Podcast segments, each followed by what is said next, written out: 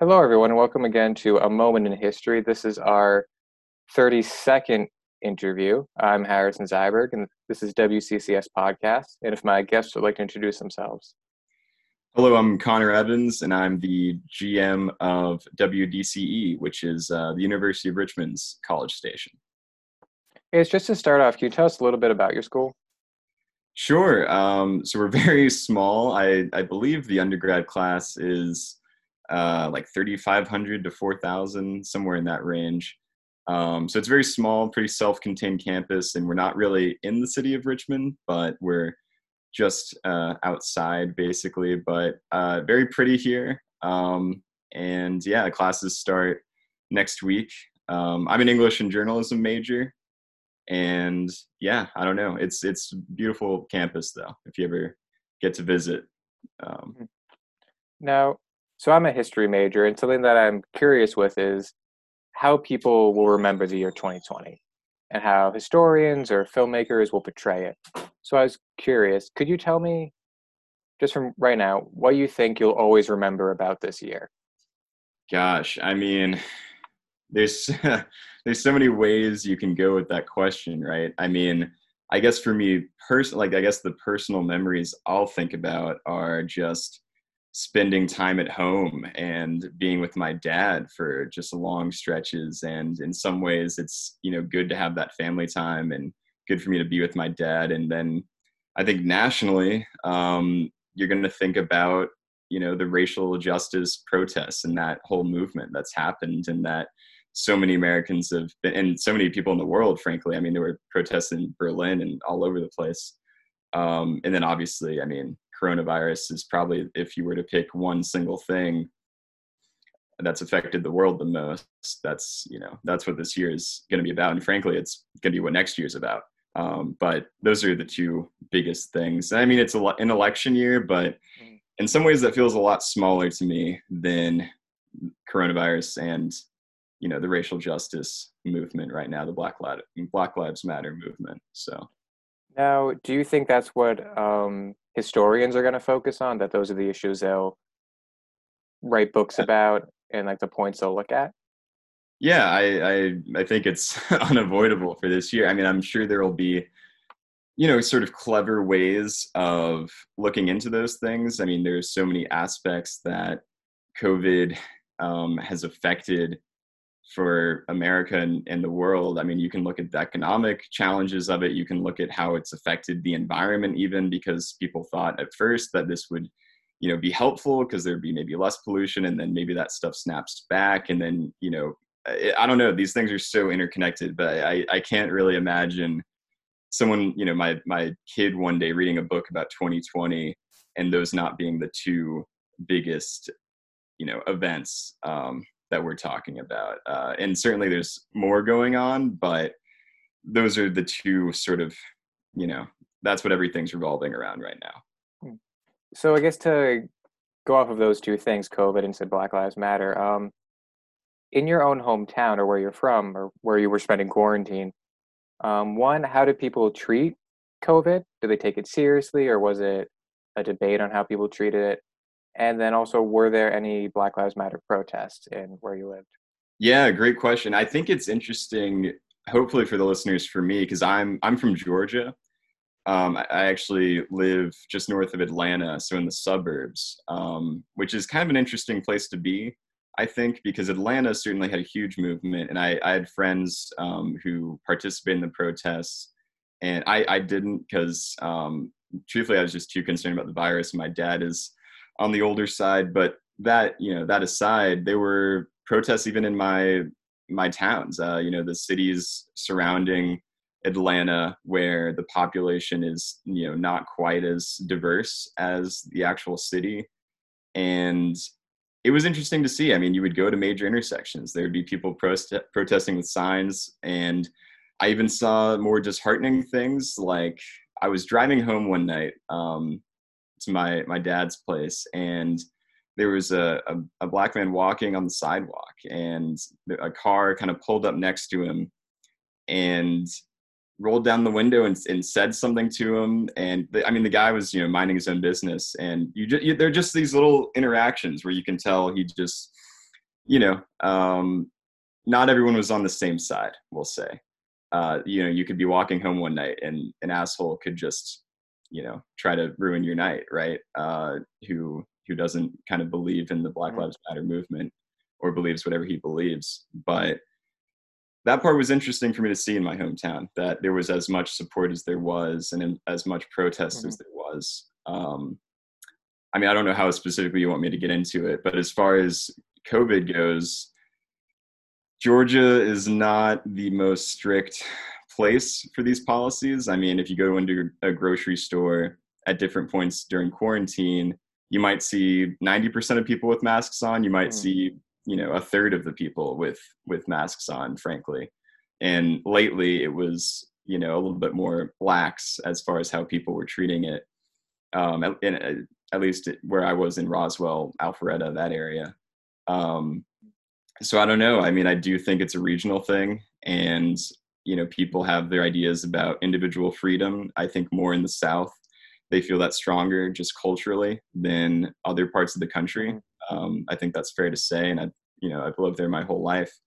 Um, so that's kind of what I saw. I mean, certainly I knew people who took it very seriously, and there were some people that said, "Hey, I want to be able to do what I normally do and stick to some semblance of my routine, um, and hopefully not hurt anybody in the process." So.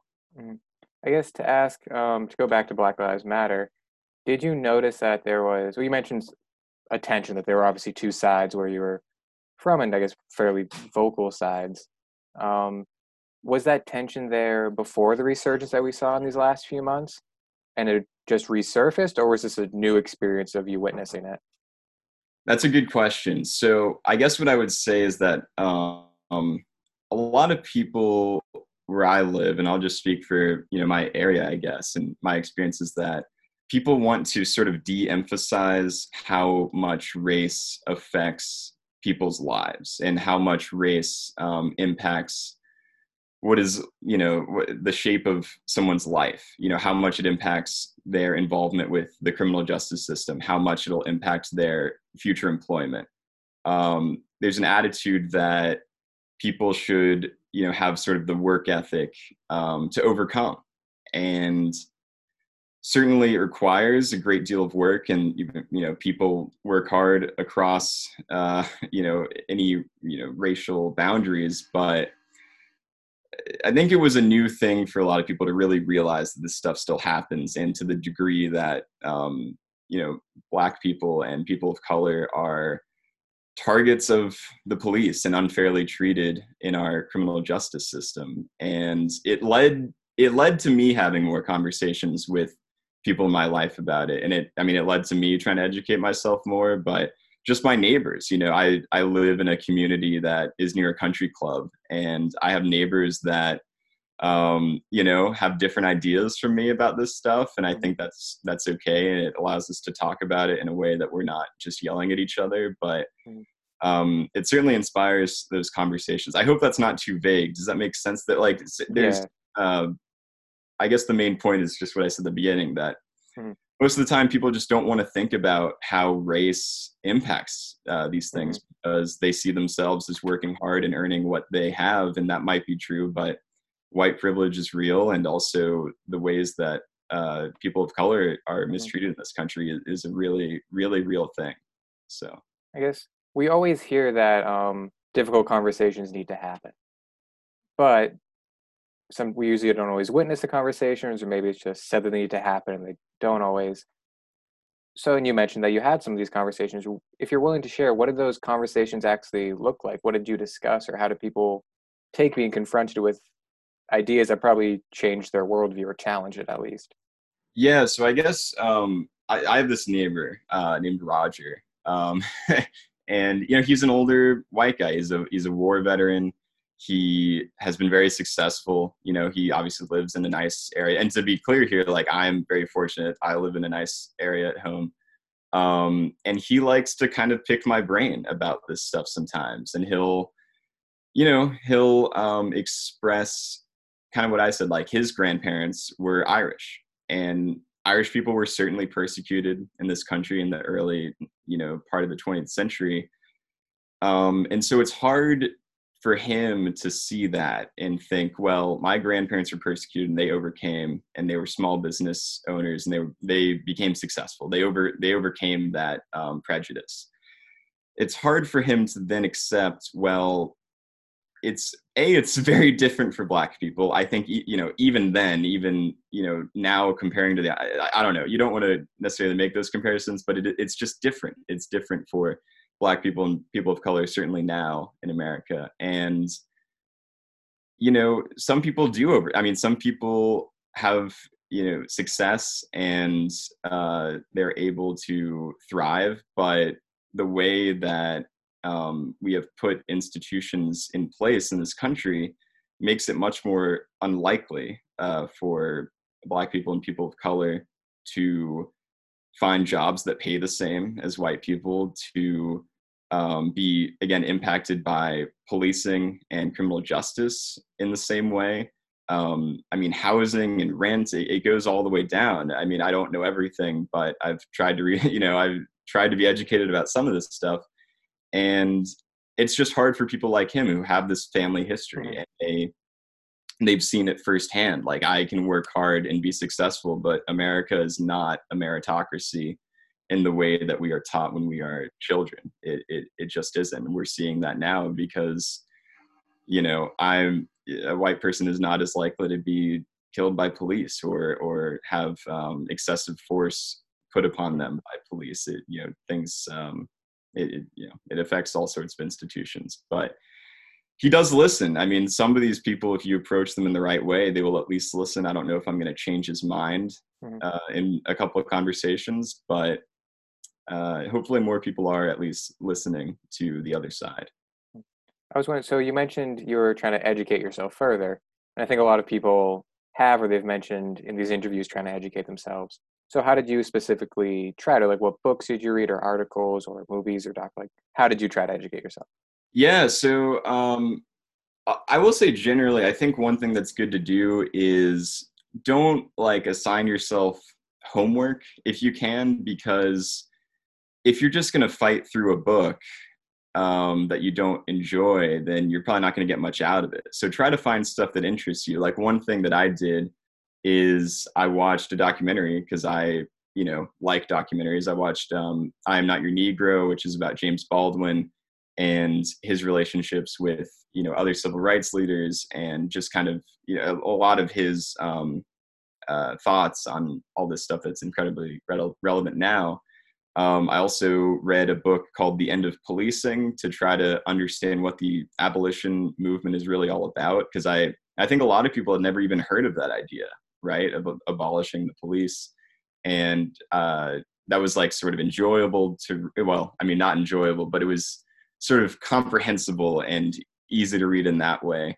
Um, and i think you know i think people should seek out things like the 13th documentary maybe the new jim crow which i, I haven't read yet. But um, again i don't know if it's productive for people to slog through something. Instead maybe try to find avenues of educating yourself that aren't um, so because i don't know it shouldn't feel like uh, so burdensome right? Um, it should in some ways be you know it should you should learn something and feel like you're um, able to apply whatever you're learning to your life. Um, you know being able to donate to the right places being able to volunteer in the right places being able to have conversations a little bit more effectively.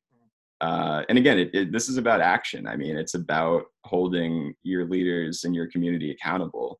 Um, and so I also don't think that you have to read everything in the world before protesting or mm-hmm. before committing to action because otherwise i think people get a little paralyzed because you can't know everything but you can mm-hmm. act and you can continue to learn through trying to act and do better. Um, I'll, if you if you don't mind me sort of mm-hmm. talking at length here. One example for me was, um, gosh, and I'm blanking on the name of the organization, but there was. Do you know who DeRay is? Um, he's a a leader in in police reform.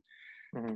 Gosh, I, do you know who I'm talking about or no? I think the name sounds familiar, but I can't remember his organization. But essentially, his organization is about reform and sort of policy mm-hmm. changes, you know, uh, and some of them are better than others, but in general, they don't exactly get to the heart of the issue. And so I, at the beginning of, of learning about this stuff, I was like, oh, this looks great. This is policy that can be enacted mm-hmm. that maybe can help save lives. But then as I read more about this stuff and had more conversations with friends about it, I realized, well, actually, this is not the most effective thing. And I'd already donated money, but you know, that's okay. You're going to learn. You're, it, it's, I, um, and I feel differently now about his organization than I did at first. But, um, you know, again, you don't, you don't want to be paralyzed to not act. Uh, you want to try to help wherever you can in your, in your own community. So, um, I've screwed up too, I guess is what I'm trying to say, but I'm just trying to learn mm-hmm. um, all the time and listen to the right voices. So now, I think so. Obviously, uh, I've interviewed people from different schools, or I've lived across the United States now, and listened to the last few interviews, and I've been lucky in that because people have been willing to. But I haven't thought to ask this question, and I probably should have. Is that so? I know what it's like to live in New England because I've lived there my entire life. You said you've lived in the South or live in Georgia now. Yeah my and whole I, life. Yeah. I was curious, what what would you want to tell someone about what it's like to live in Georgia? Because I think there's a lot of misconceptions or different perceptions of how New Englanders view life in the South. I'm sure how Southerners view life in New England or we view in the West. I'm just curious, what would you want to tell people about what it's like to actually live where you live? I think what I would tell someone is that when you are in metro Atlanta, which is where I'm from, it's a much more diverse place than people think. I mean, my high school, Centennial High School in Roswell, um, was either majority minority or, or very close to that. And part of the reason for that is because they set the zones in certain ways where uh, other high schools near me were more wealthy and more whites, and you know that that stuff really does happen but also it is a diverse place. I mean, there's a lot of Indian folks. There's a lot, you know, there's a whole, there's basically a Koreatown um, in Metro Atlanta and in Buford. There's different pockets of different cultures and and um, groups of people, and it's real. I mean, I, I maybe people outside of Georgia don't realize that, and they just think of Atlanta as being a, a you know a culturally diverse place and certainly relevant um, you know nationally for those reasons but even the surrounding areas these are not just white uh you know conservative places they are conservative in some you know probably majority but it is diverse um, you're going to meet a lot of different people in these places I, I guess if i that would be the one thing um, I don't know. It's a hard question. I guess I don't know what the assumptions are everywhere, but that would be one thing I'd point to is that Georgia has really uh, changed demographics over my lifetime, even. So, I was curious. So, it's been, if anything, it's been an eventful year, and I don't know if you pay attention to the news, but every few days, I try not to every day, but every every few days there is something, and usually if you don't watch the news, it'll show up on social media or different posts. I was curious, just in the last two week time frame, because it's August 21st now, so in a roughly two week time frame, what do you think the biggest news story has been, or the most important? Um, in the past two weeks, well, maybe I mean maybe the VP nomination. That seems kind of lame to point to. Actually, you know what mine is? I'll I'll tell you this one. Hopefully, someone else hasn't said this. I think Apple doubling its valuation in the pandemic is something that people should take note of. And more broadly, not just Apple, but giant and corporations, um, largely tech organizations, are amassing wealth right now. And I think people need to think hard about how they feel about that. Um, I think a lot of people would say that this is just a successful company doing well and that they deserve whatever wealth they're able to accrue. Mm-hmm. But I think I think people should be thinking critically about what that means for small businesses across the country. You know, what is, what does it mean that Amazon is as powerful as, as it is? What does it mean?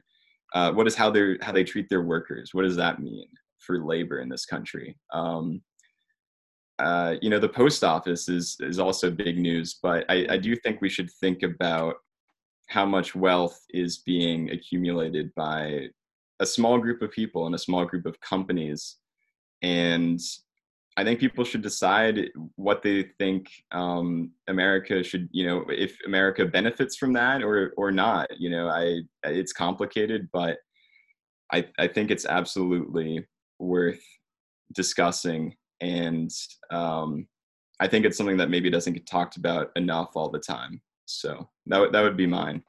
Yeah. So what do you think the reasoning, uh, or why do you think people don't talk about this enough? Because I think early in on the pandemic, we heard different things about Amazon's practices towards workers.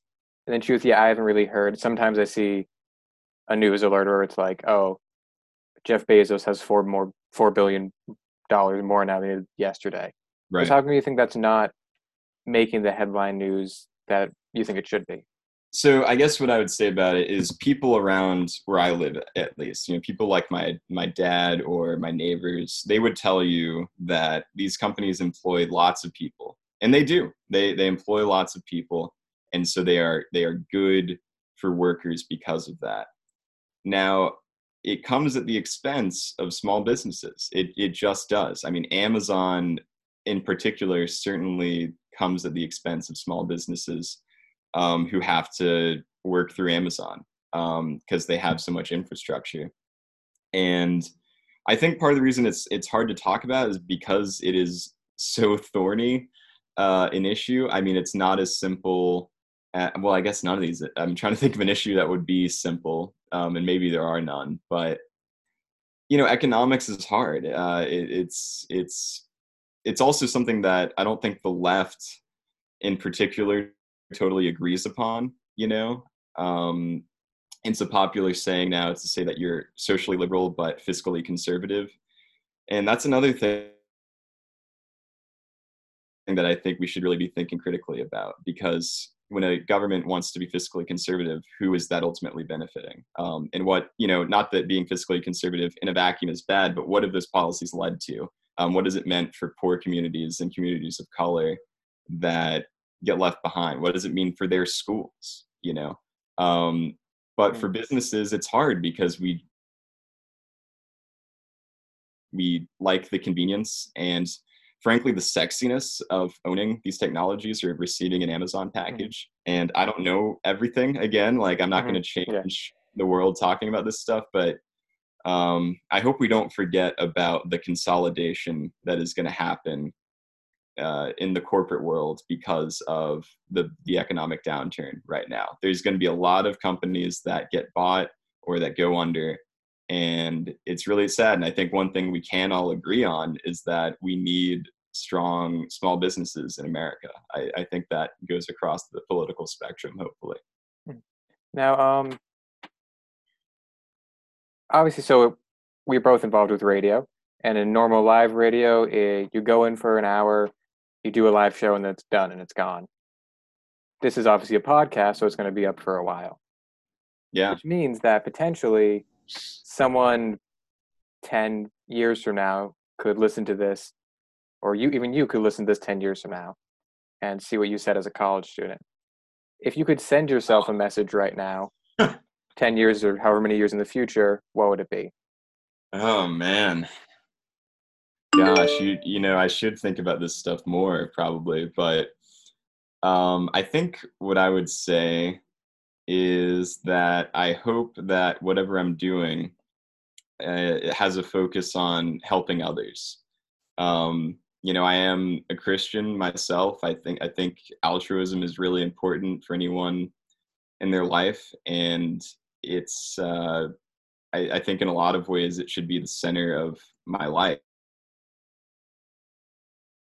and I hope that um, whatever I'm doing professionally or socially has a focus on helping others. So I guess if I'm listening to this 10 to 15 years from now, uh, I hope that rings true. And I hope that I've been able to center myself around those sorts of things, um, which is hard because, you know, I have a buddy, and again, sorry, t- stop me if I'm talking too much, but I have a buddy who's probably the most leftist person I know who's working for Morgan Stanley, and that's okay. It's okay to work for whatever company.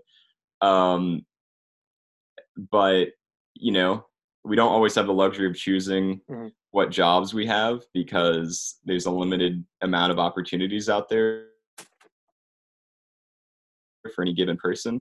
But even if your job is not a nonprofit or something, I think there's still things we can always be doing to help those who might need our help. So um, I think that's a good thing to center yourself around. And this may be a similar question, but let's say you could send a message to those uh, historians that will be writing the books about this year. Would you send the same type of message, or would you want to say something different? I would hope that whatever history is written about this time um, has a focus on on real people and you know little guys i guess in a way rather than too much focus on the sort of palace intrigue of our leadership. Um, i think the leadership has been a really important aspect in a quite a dysfunctional and disappointing and at times really upsetting part of how america has treated this pandemic. Um, but I just hope that's not the only thing we talk about. You know, I, I hope that Trump or whatever other administration officials, I hope that they're not the center of the conversation. Um, I hope we center it around the real sort of grassroots movements that are happening um, mm. for all these things. So that that's what I would say. Now, when we look back in history or we study history, you see uh, moments referred to as like a generational moment. Um, so it can be sometimes wars or traumatic events that happen that really affects people moving forward. I was curious, do you think that this year will be a generational moment for people around our age? And if so, what from this year do you think you're going to take with you moving forward? Yeah, well, I mean, first of all, yes. Uh, you know, well, it's interesting, right, Harrison, because 2016 was also a generational moment um, frankly. I mean, that election was incredibly unusual for all sorts of reasons. Um, and this is even bigger than that, I, I to me. Um, in that seems obvious, but I guess just to answer your question, I'll say yes. And gosh, what was the other part of it? What'll I take with me? Um, you know, there's this book I love, and I'm guessing it got read a little bit more around the pandemic called Station Eleven and it's a novel essentially where the world you know collapses due to a, a pandemic. And it was written in 2014 or 15 but the book is not really about the apocalypse and how the world ends. It is really about years later and what what we're grateful for what we hold on to what are the beautiful things that will not help you survive that people still want. There's a traveling um, group, a troupe of people in this novel who perform Shakespeare. This is 20 years after the apocalyptic event, and it centers around this group of people who go from town to town and they put on King Lear or Macbeth or Midsummer Night's Dream. And I I always thought that book, and I hope this isn't too cheesy for the audience listening, but I I really think there's something profound about this book by Emily St. John Mandel, by the way, um, and I, I I think people should you know read stuff like that or or you know remember um, what we're grateful for. I think I will take away just you know I visited my girlfriend a couple times and she lives in St. Louis and I drove you know nine hours to see her for a weekend and you know you just realize how special a lot of those connections are and how special it is to be with people physically to be with your friends physically now that i'm back on campus. And um, i hope that what i take with me is just not taking those types of things for granted um, and realizing that we need stuff besides just what we need to survive. Um, so i guess that's a roundabout answer but i I hope that I stay grateful for all the really special things that that I have. So, yeah. Now to ask one of my favorite questions, um, when or when do you think you'll be comfortable with shaking a stranger's hand again, if you're not already? Mm.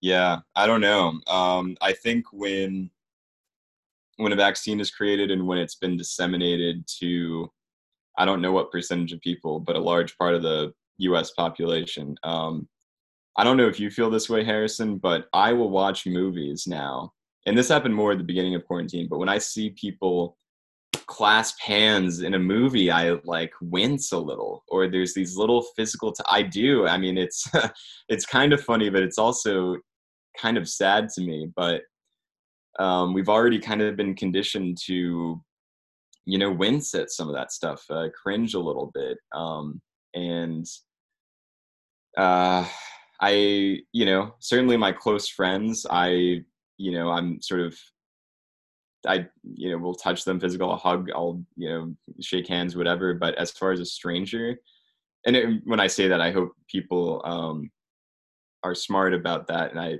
I think it's okay to have a close group of friends that you can be with. But as far as a stranger or someone I only kind of know, I I don't know, maybe a year, maybe a couple years. Um, I don't. I I think not longer than that, but mm-hmm. several months down the line. Yeah. I know um, for me, I so the first time I had to shake a stranger's hand was my doctor, who I had to see like a few weeks ago, and I was like, he had a glove on, and it was fine because I think if your doctor is shaking your hand, it's probably okay.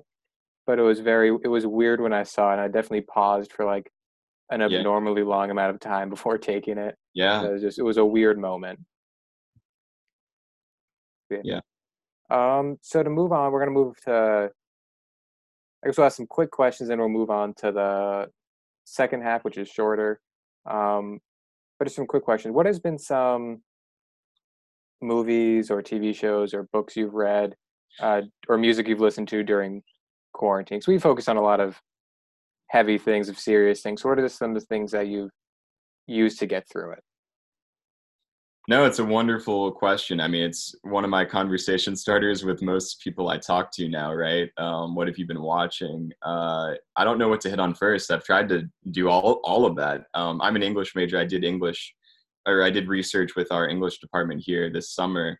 And I actually read, uh, I hope this isn't too bleak for people, but I read most of the works of Cormac McCarthy, who people might know. You know, he read he wrote The Road, which was made into a movie, and No Country for Old Men, which is you know an Oscar-winning movie. Um, and so I did research, kind of analyzing Christianity throughout his works, and I I really enjoyed that. I I really think I got a lot out of it personally. Um, so those were some of the best books I read.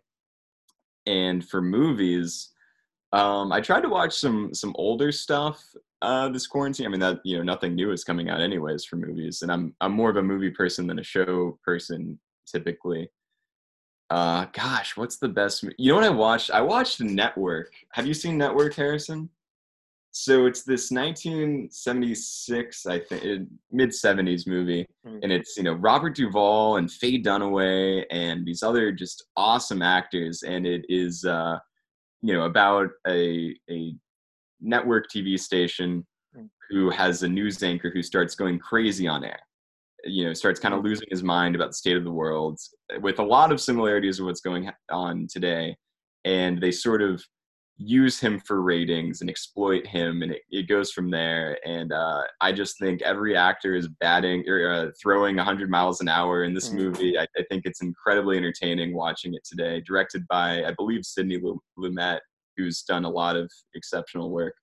Um, so if I had to pick just one to talk about right now, it would be that one. But I've watched a bunch of Kurosawa movies, you know, some mm-hmm. samurai stuff and other stuff by him, and uh, just tried to bounce around. I like Cary Grant movies a lot. Um, he's probably my maybe my favorite just movie star, which is I hope that's not too pretentious or something. But uh, I love Cary Grant. I think he's so funny. I think he's one of the best physical comedians on screen. So do you have a um a moment that you can look at and be like, oh, this was a positive, like the a positive highlight of the time you, you spent during quarantine?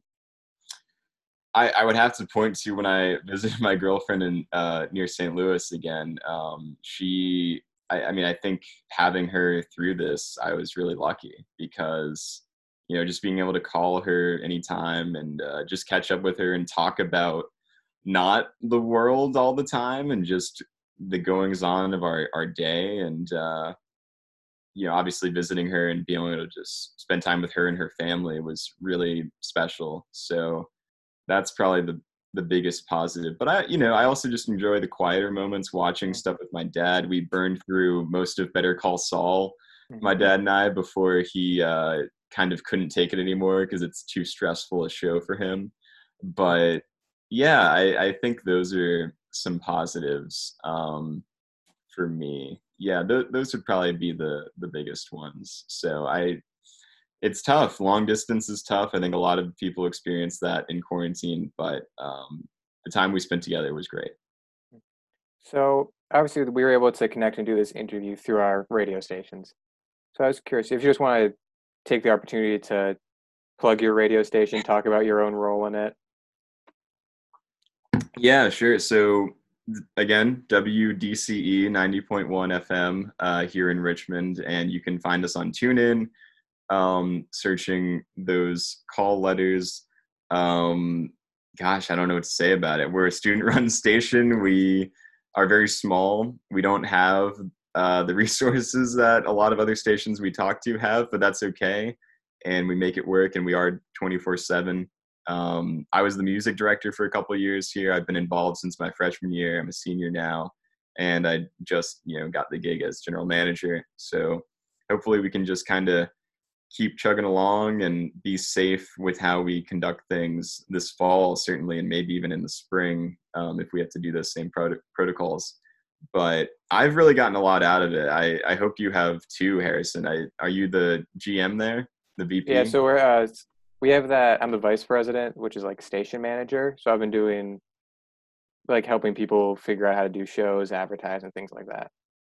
Gotcha. Yeah, I mean, I I I love it. Um, one one thing I have fun doing every year is, you know, the Grammys kind of suck. You might agree, Harrison. So we do our own, where literally just my group of friends. We uh, I send out a form and we all vote on the different genres and album of the year, song of the year, best new artist, all that stuff. And I I love putting that show on and just having people in the station. I won't be able to have state people in the station this fall but I've I've made friends through it, and it's just a it's a fun, creative outlet. Um, Mm. and certainly, you're making the most of it. I think, Harrison. We don't have any podcasts at our station, but I I think this is a, a cool project. So I hope you've enjoyed talking to people and stuff. It's been interesting. So the first, most of the first ones I did wasn't through radio. It was just people I knew from high school or knew in college, or people recommend other people.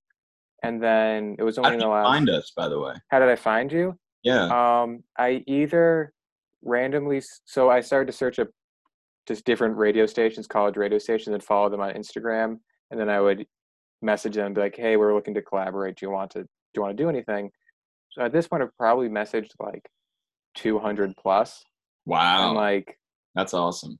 30ish, 40 have gotten back, and to varying degrees of like, "Yeah, let's do it," to like, "No," but the ones that have, they've always been really great. And like around to all these different interviews. So I, how I found your station specifically, probably was in a random scroll of looking through other college radio station Instagram followers, or Yeah. popped up, or I looked up like Virginia radio station college, and then your call letters just came up. Oh, So yeah, it's, it's been uh, yeah. it's been a, a good opportunity to to talk to people because I did at the start. So I'm a junior, and when I started doing radio, I definitely didn't think I'd be doing this. I don't think anyone thought anything Yeah. this was going to happen. yeah. But it's been something I'm really grateful for because I've getting to talk to someone from Georgia, and I've gotten to talk to people from uh, Missouri and Kansas and Vermont and uh, Connecticut. So it's been a very worthwhile experience.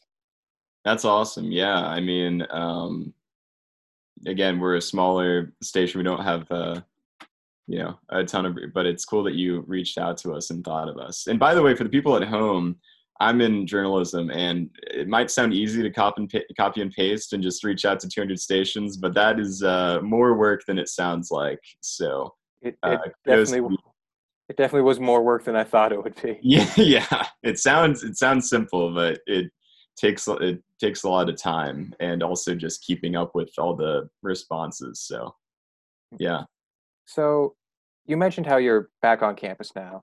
hmm Uh, so I'm going to ask you a question to go back at this point a long time. Do you remember the first moment you learned you would be moving from an on campus normal college experience to a remote college experience? Yeah, I do because, and this happened to several schools where I was on spring break. So my spring break this year, you know, the second or third week of March, whatever that was, um, I went to my buddy's place in Maryland. We spent like some time in DC on the way there from Richmond. So we went to DC, which is a little scary when you think about it now, but we were in museums and stuff, walking around, stayed at his place in Maryland for a couple days with his girlfriend. And that was really fun. I came back to Richmond and uh, via the train, and uh, I think I had one. I forget if it was the same night I came back or maybe the next night, and it was the NBA season got canceled, and it was the night that Tom Hanks tested positive, which for some reason is a flashbulb night. But uh, yeah, the NBA season got canceled, and they also told us, hey, if you're on campus, leave. And they actually said if you're on spring break somewhere, if you can, stay there. Uh, so I was fortunate that I was on campus and that my my girlfriend who I was with, she has a car. I don't have a car on campus, and so she actually drove with me back to Georgia, and then later drove to uh, her home outside of St. Louis. But yeah, I I, I remember it. I remember um, just that sequence of events that I described: the NBA, Tom Hanks, and then Richmond. So Did or how did online classes look like for you? Because I haven't spoken to a journalism major before, so I'm curious how the transition looked like for you. so it's a little i mean i was in a few different classes but the one that was the weirdest was visual journalism uh, because how they split it up is that the first half of the semester before spring break you do still photo and we we turned in our cameras and then and we get sent home and we were supposed to get video cameras but we obviously didn't so we had to just sort of shoot with our iphones or whatever people had at home which you know uh, is not the most productive way of learning how to shoot video or learning well i mean you know it's useful. I mean you you get to do the basics of editing and all that but it was weird. I mean kids who weren't used to editing video were probably up a creek. I was fortunate because i mean i've edited video in a few different programs before but that was probably the weirdest one. And also just finding stories because i was in this practicum class where the whole class is just you write for publications largely the school newspaper but you can also write uh, and pitch to you know local newspapers magazines etc and once you get sent home it's just it's hard to find stories. Um, i mean i still did do some reporting from home but you know there's one thing to talk about which is covid at that point and because uh, you know the racial justice movement wasn't really in full swing yet and it was just weird. It's like what am i supposed to write about? Uh, what else is happening that people care about? Because i mean that first month you Mm, remember i mean there was nothing else to read about. You had to just kind of mm, turn it off uh, to not engage with it. So it was being being a journalism major was a little weird for those mm. reasons but i don't know. I mean finished up uh, you get the grades and you just try to adapt. So Do you think that experience will help you later on if you do go into journalism professionally? Or do you think it actually being taken away from the school, being put on remote, took away from the education you're trying to get?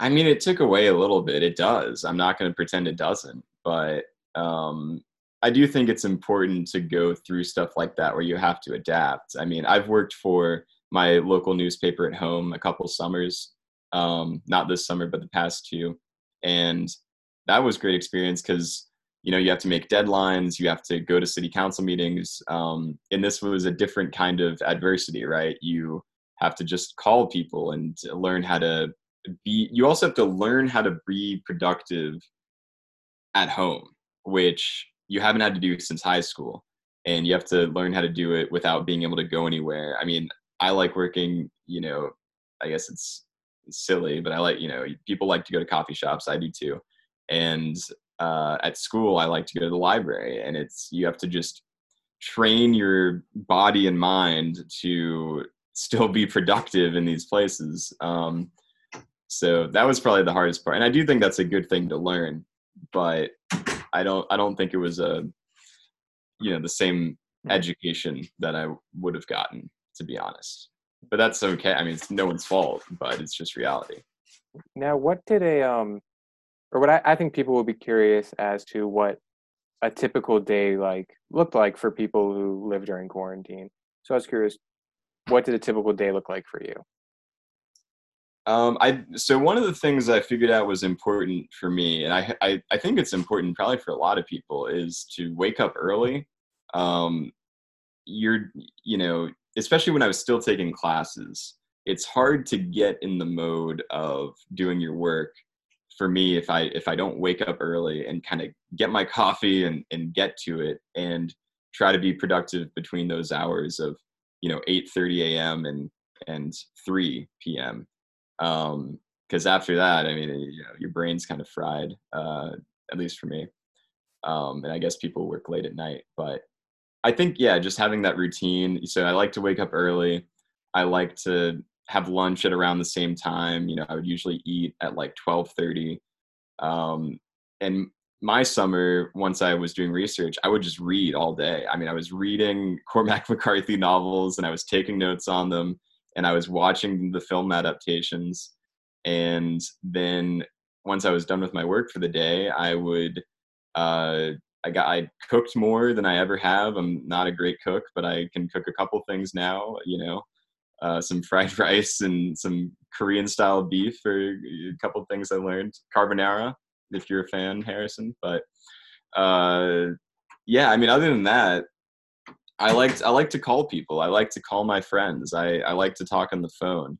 So that was something that helped me a lot. Was just um, if I was bored and I felt unmotivated, I would just kind of call my one of my friends and try to catch up because I I think that is important to keep up with and it's hard I, I think it's hard to keep up with people even in quarantine but that's something i i really enjoyed um, besides watching movies and listening. Mm-hmm. By the way, I didn't talk about music at all, which we don't have to circle back to unless you want to. That's, but anything you want to say is the right thing to say. That's what I always go listen to the Young Jesus album. That's the one. That's the one from this summer that everybody should listen to. That's all I'll say. So, so you're the first person I've spoken to or interviewed so far that is back on campus and moved in. I've oh, spoken to people before reopening plans were out. I've spoken to them as we got closer. And really, I was speaking to people last week. But this is a week people are going back on campus. Yeah. So, what is it like to be back there? Are you nervous at all that things are going to shut down again, or how people are going to act? Just what have you been? If you've only been there a day or two, what, yeah. what have been your experiences so far? So I am nervous um, that things. Oh, sorry, you cut out for a second there. But uh, I am nervous that things could shut down but I, I think you just got to make the most of it. I mean, I'm going to keep my network of friends small. I mean, I'm very close with my two suite mates, and um, you know, I'll, I'll be with my girlfriend. I, I just will. But you know, walking around campus, most people, you know, pretty I, I, everyone is wearing a mask, but you know, it's tough for freshmen, and I don't I don't want to scold freshmen. I think there's a tendency to want to say the freshmen are going to ruin this for people but I think we should have some empathy here because I mean, if you're a freshman coming to school, even during a pandemic, you're just going to want to be with people. You're going to, you're trying to make friends. I mean, this is like before classes start is I, when I was a freshman, I made a bunch of friends during that time that I still have today. It's a crucial part of the college experience is that like week or whatever you have as a freshman.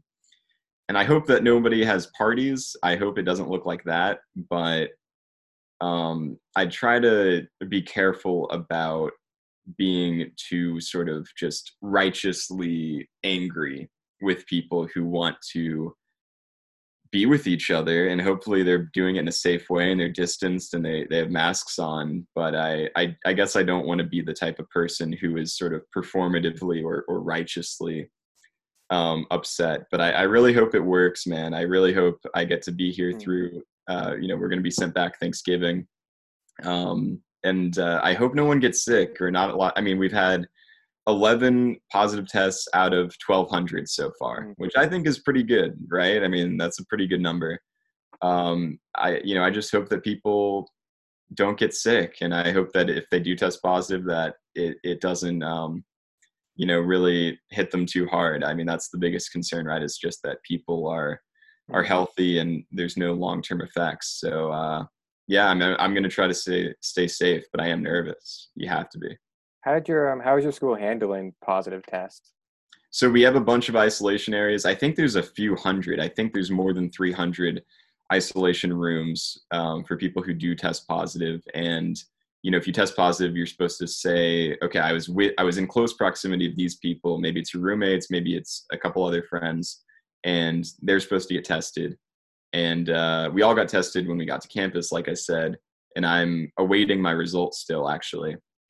So I should have my result in the next 24 hours, essentially uh, but you know the dining hall looks very different you're not touching anything all this food is served to you you tell them what to do um, and you know they have the line spaced out and all those things but uh, you know it, it comes down to a combination of the policies and also personal choice and uh, I think Richmond is uniquely equipped to handle this because we are small and contained, and frankly, we have a lot of money. We have a huge endowment, and we have resources available that not every school would have to accommodate for some of this stuff.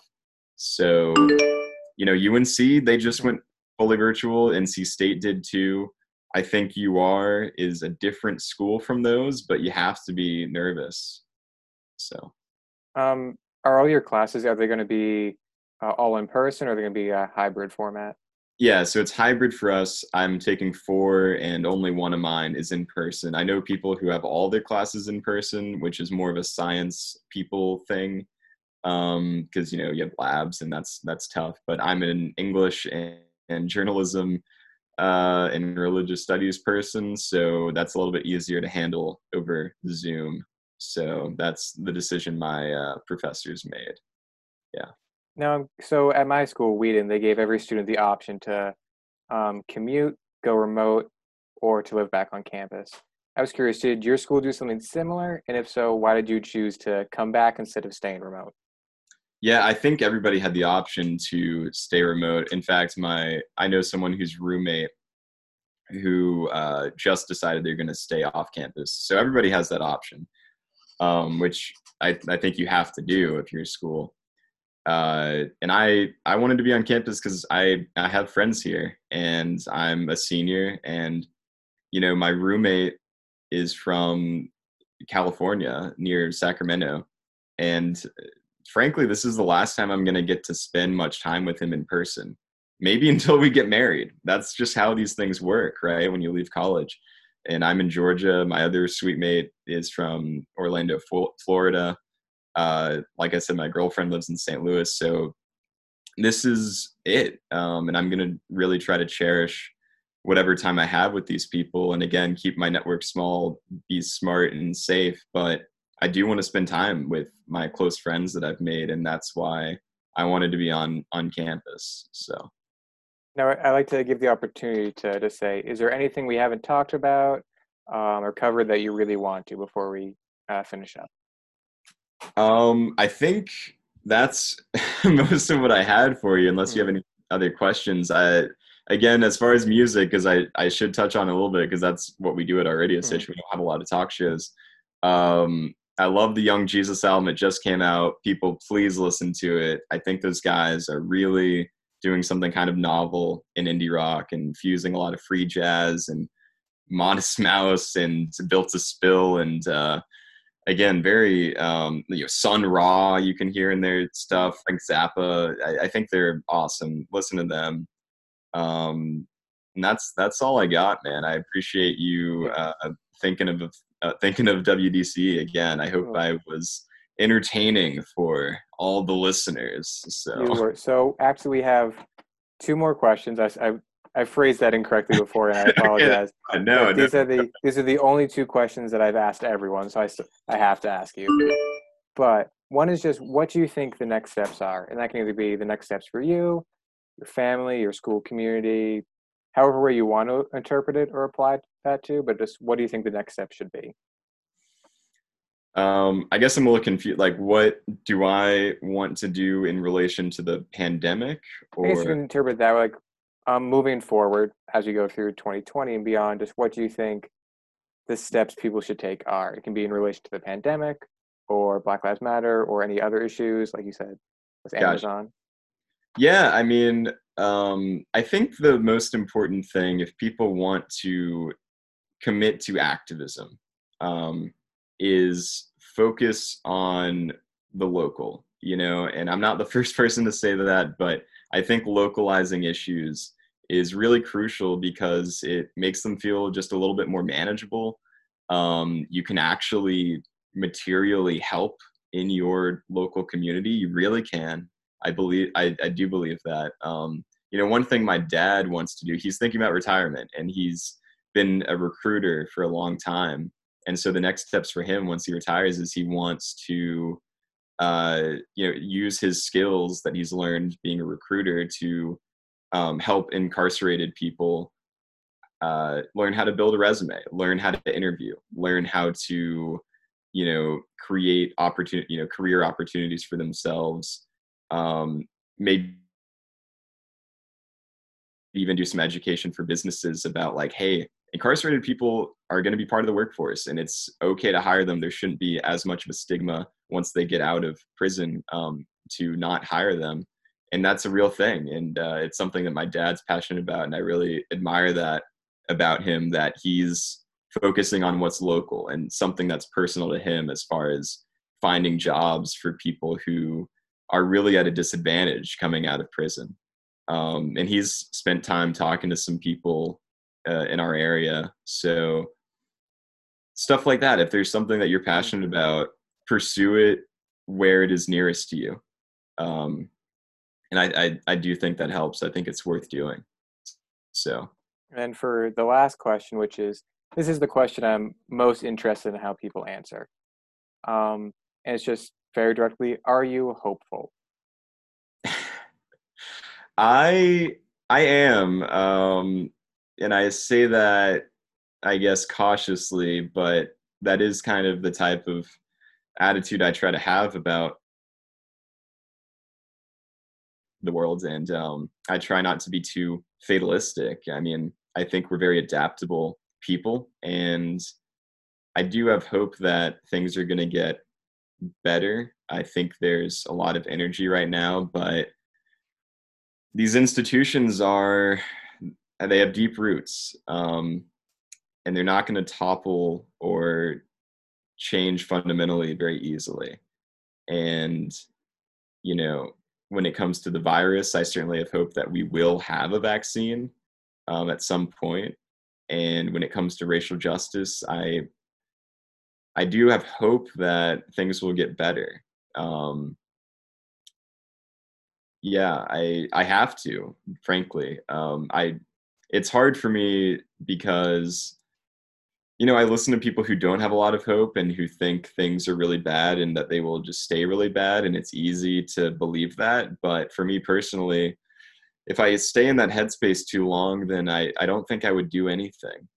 Um, and instead I, I want to be a little bit more like my my father who is trying to help people near him and I, I want to find whatever that is for me when I especially when I get out of college and wherever I'll be living. So I think it's important to have some hope that things will get better for people.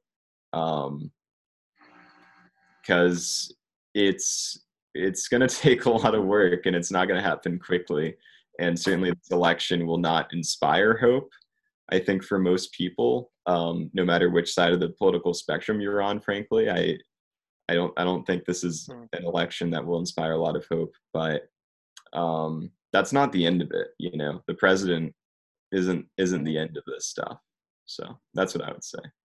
Well thank you so much for sharing. Um, yeah thank you again for having me on and then once again, this was A Moment in History, our 30 second interview. Um, I'm Harrison Zyberg, and this was WCCS Podcast. And for all the people who listen to this in the next few days, um, thank you for listening. We hope this gives you a new perspective on the year we're all going through. And for any of the people who do listen to this a few years from now, um, I hope this reminds you or tells you a little bit about what it was like to live through the year 2020. So thank you all for listening.